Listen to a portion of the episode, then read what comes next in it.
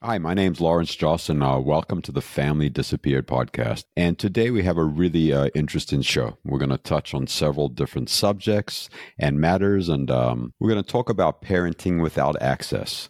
We're going to talk about the system at large, the court system, the mental health system, and the implication and the effects on our families and our children. We're going to talk about this high road, this idea of being a good person and doing the next right thing. And again, how that affects everything that we go through with parental alienation and what the effects are on our children and not necessarily the intended effects, but the unintended effects, the impact zone on our kids. We're also going to talk briefly about the closed system of parental alienation and what that means. And I'm going to touch base on the organization PAA at large, who we are, what we do, why we're doing what we're doing, and what our overall goal is over this next couple of years. So um, stay tuned.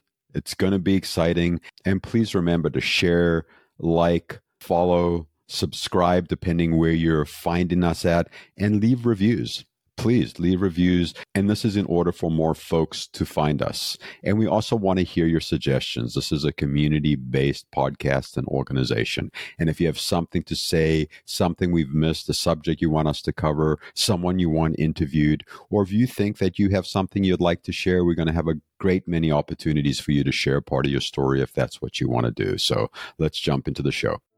There was a time in my life when I was overwhelmed and underwater. Those days are the inspiration for this podcast. This is by far the ultimate healing journey for all of us. Healing ourselves emotionally, spiritually, and physically is paramount to this journey. From this place of grounding, we can all go out into the world and change all our interactions and relationships. We can engage people from an integrated and resourced place. This is a journey of coming home to ourselves.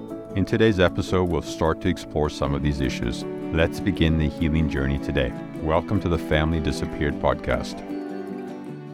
So I've said this before. For the first seven or eight years, I had no idea uh, what parental alienation was. I had no idea what was going on. I just knew that my heart was breaking. I was full of anxiety and fear. I was having panic attacks. And all I wanted to do was get my kids back in my life. And I was willing to do anything. And in the beginning, I tried every kind of strategy. I spoke to the therapists, I spoke to the attorneys. I can't say that I read books about parental alienation because I didn't know about it but I started to resource myself. I started attending 12 step meetings, which was a really big part of my recovery. I found a community of people that would just love me. You know what I mean? And it wasn't a parental alienation, estrangement, or racial specific group. It was just a general 12 step meeting at large. And it helped me start to find myself. It helped me start to heal as an individual and start to deal with some of the trauma and some of the stuff out of my family of origin, some of my coping mechanisms, and then how I showed up in the world. And I do have a resentment from those early days. And uh, the resentment was probably is mine and, and directed at me. But there was this concept that I heard a lot in our recovery about taking the high road and doing the next right thing.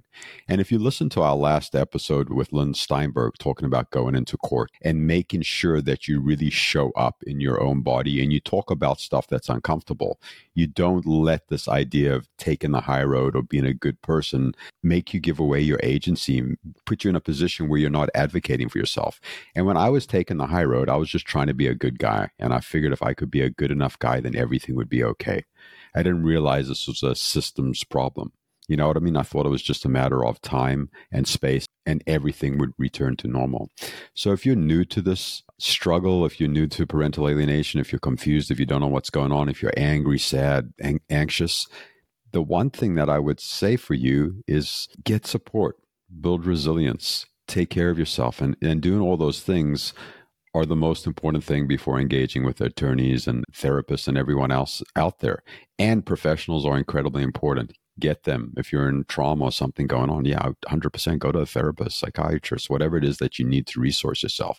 But on an interpersonal level resourcing myself changes the way that i deal with everything else out there. You know what i mean? And in the beginning i was just thinking a good guy gets everything it's going to be okay. You know what i mean?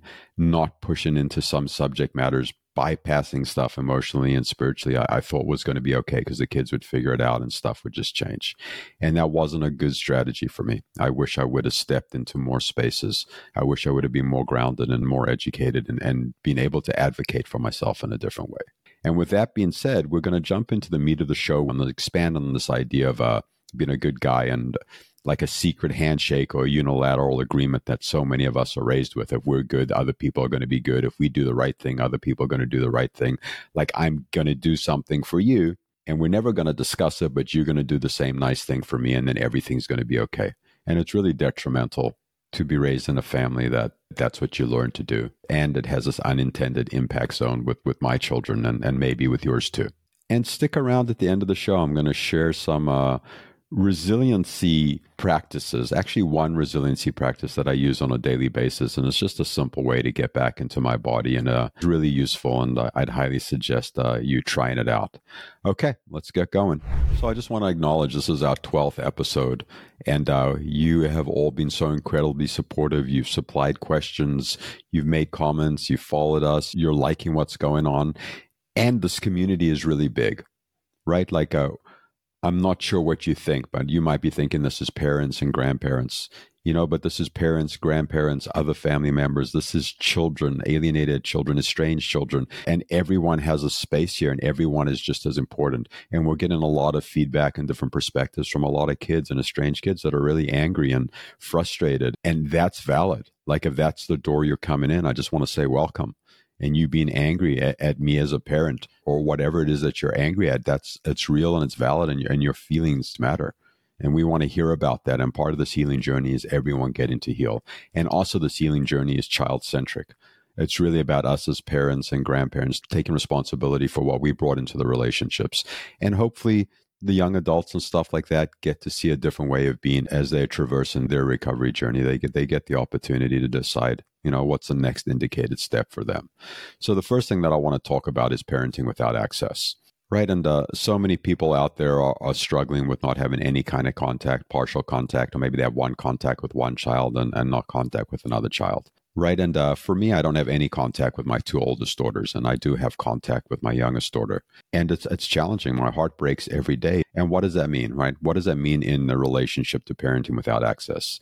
Well, I'm here today sharing my experience, strength, and hope, right? And I feel like that is a parenting decision for me for me to put my face out there and my body out there to be an advocate for change in the system and also share some of the resources I've learned is a way that I get to parent. Right. And and let's let's open the lens of parenting. Maybe I don't get to parent my kids. Maybe I get to share information with other kids or other young adults. Maybe I help change a perspective on something or share a resource. Maybe I help a parent, a grandparent, a sister, a brother in law, a step parent, you know but this is my opportunity to parent without access. And another important way that I parent without access is to work on my own emotional and spiritual ecosystem. You know, if you're thinking, I just want my kids back, I just want my parents back, I just want a relationship, that's all really, really valid.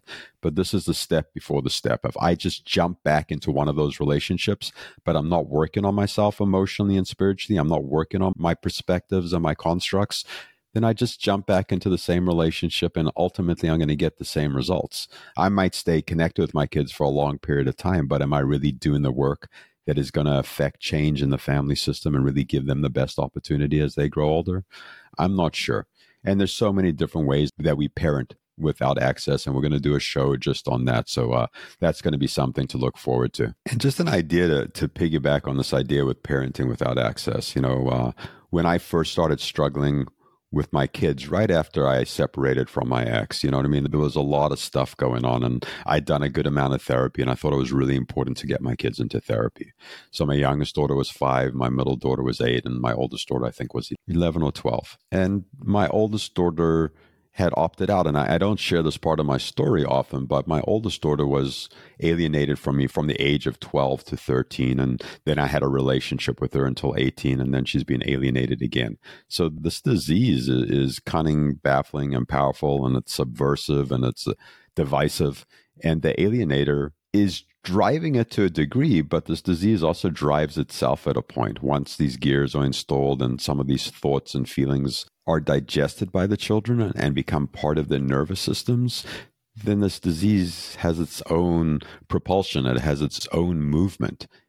And every single player in the system, including myself, can help drive parental alienation, estrangement, erasure, disconnection, whatever it is at different times. And sometimes it's it's not even intentional; it just keeps moving. So I took my kids to therapy, and uh, the two youngest ones, they, they, they were five and eight again, And I was reflecting on, on this on my hike this morning is I picked a therapist that was very sweet, that presented very well, that looked like a picture frame of what a nice therapist would look like in my head from a movie, from some kind of script. Right. And I just presumed that she would take care of my kids and do the best that she could. And at that time, like I wasn't really well resourced. I didn't really know how to advocate for myself. So anyone that's doing the therapy thing and or the therapy dance, reunification, whatever it is, it's really important to be resourced and, and have resilience and advocate for yourself and ask questions and tell the therapist what you need. And if you're not getting what you need from the therapist, is finding someone that is equipped to have these kind of conversations. Because in my experience, most therapists aren't and are they doing something negative? No, they're just running a business and I get to spend 50 minutes with them and then they move on to the next client. So it's really important for me to advocate for myself.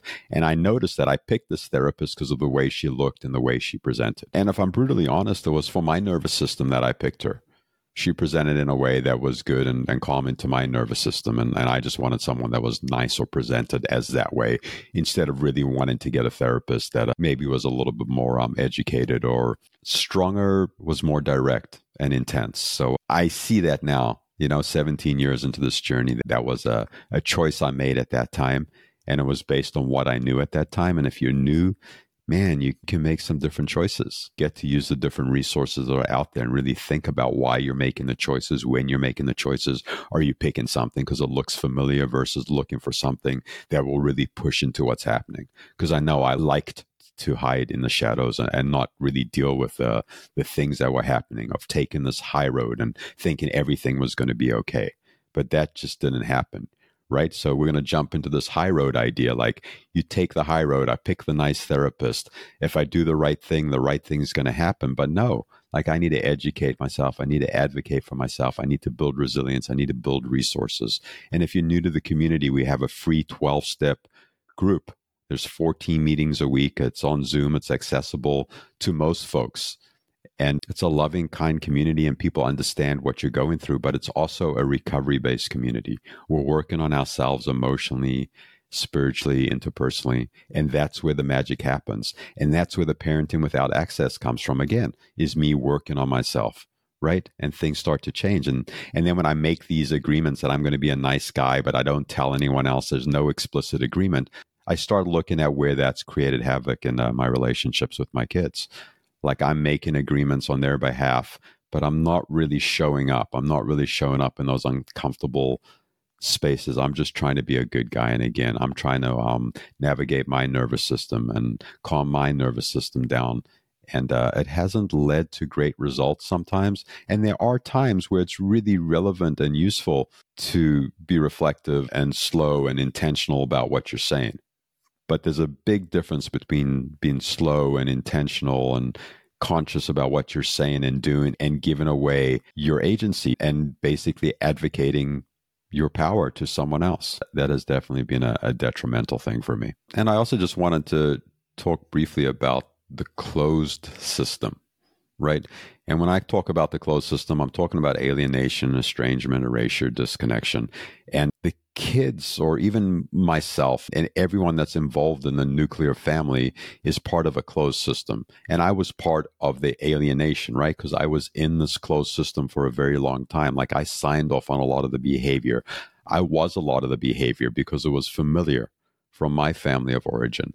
Like I experienced taking care of my mother at a really young age. I experienced taking care of my mom in vitro when I was in her belly. Like she needed someone to help calm her nervous system. And that's a really important part of parental alienation. Like the kids, uh, grandkids, young adults are still regulating other people's nervous systems because that's what they were taught in vitro at a very, very young age. And it's normal and it's real. And again, I'm not invalidating anyone's experience or saying that a, a young adult or a young child is not experiencing anger and frustration and other things with, with me as a parent or e- either parent you know what i'm just saying is like we get these different buttons installed at a really young age from our families of origin and we carry them into adulthood until we're ready to start un- unpacking them. So i have the struggle right? Like i have connection with my youngest daughter and uh, she's still in a closed system right? She's still in the system where there's all these different dynamics going on and stuff and uh, it's challenging to have relationships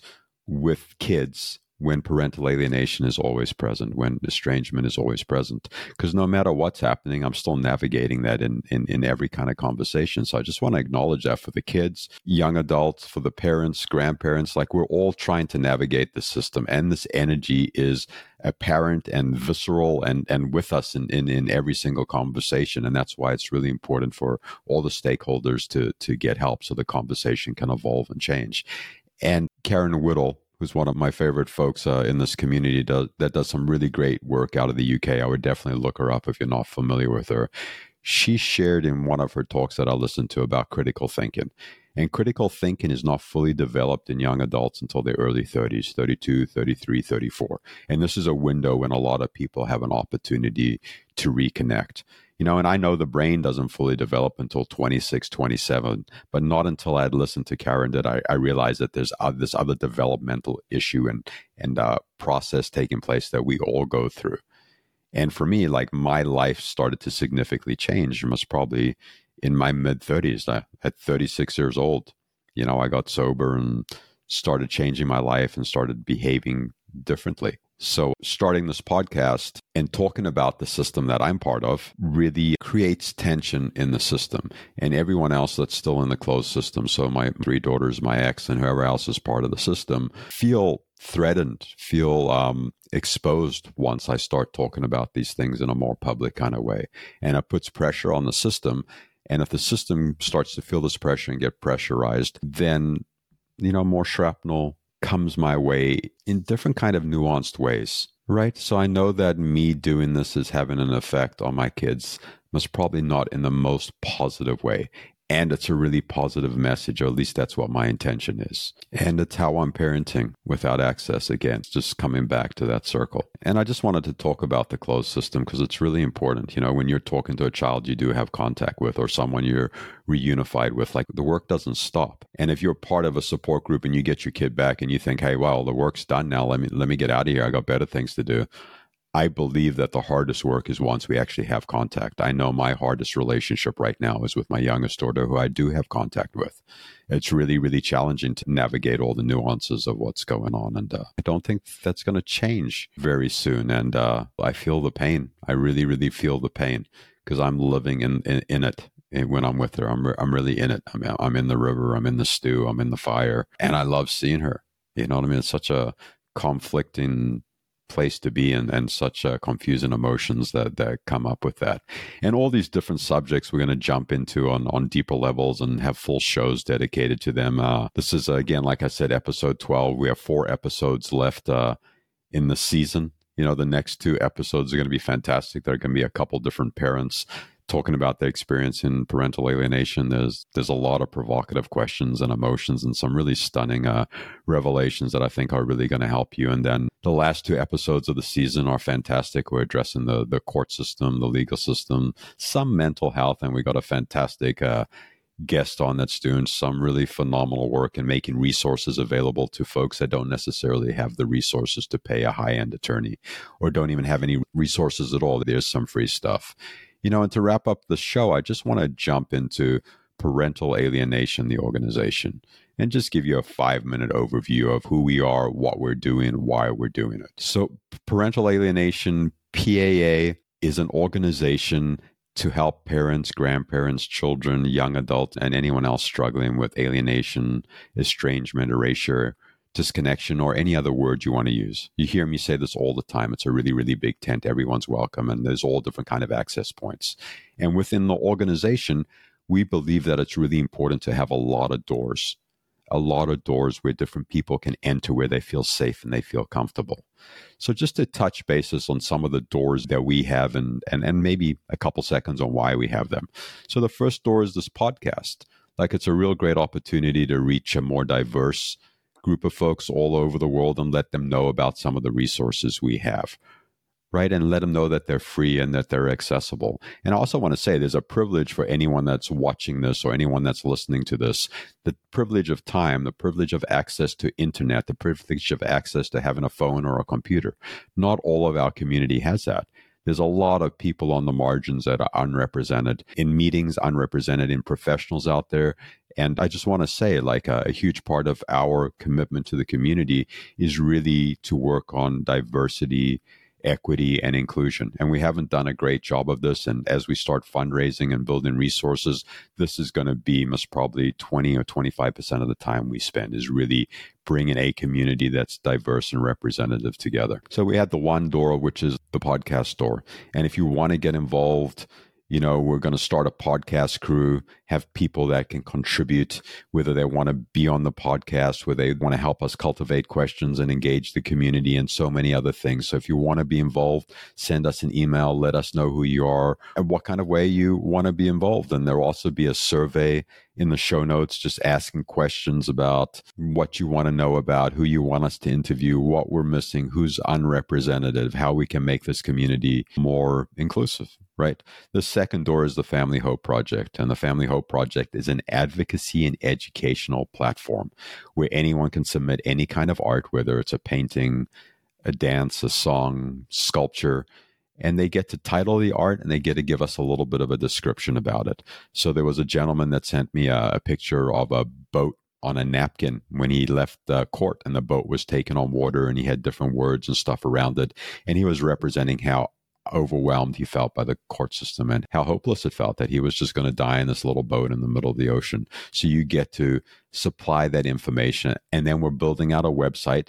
And once it's up, we're going to engage all the organizations around the world that are doing similar work and, and make this into a portal so everyone has a stake in the game and everyone gets represented. And we're going to have all these art submissions.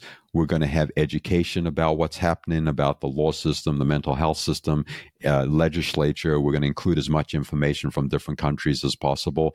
And the goal of this advocacy and educational platform is to educate people, is to tell your therapist, your attorney, your best friend, your dog groomer, anyone out there about what's going on, how they can learn more about it, how they can participate. And ultimately, this is a systemic problem, right? Like the system is broken. We can all agree wherever we are, whatever country, and the system isn't working. And from my perspective, the only way to change the system is if you and I get on the streets, advocate, protest, educate. Like no one's here to catch us we need to catch each other. And this is a people power solution, in my opinion. And other people, I'm sure, have different opinions. And there's people doing great work in all different silos and perspectives around there. I'm not negating any of that, but I truly believe this is a people power issue.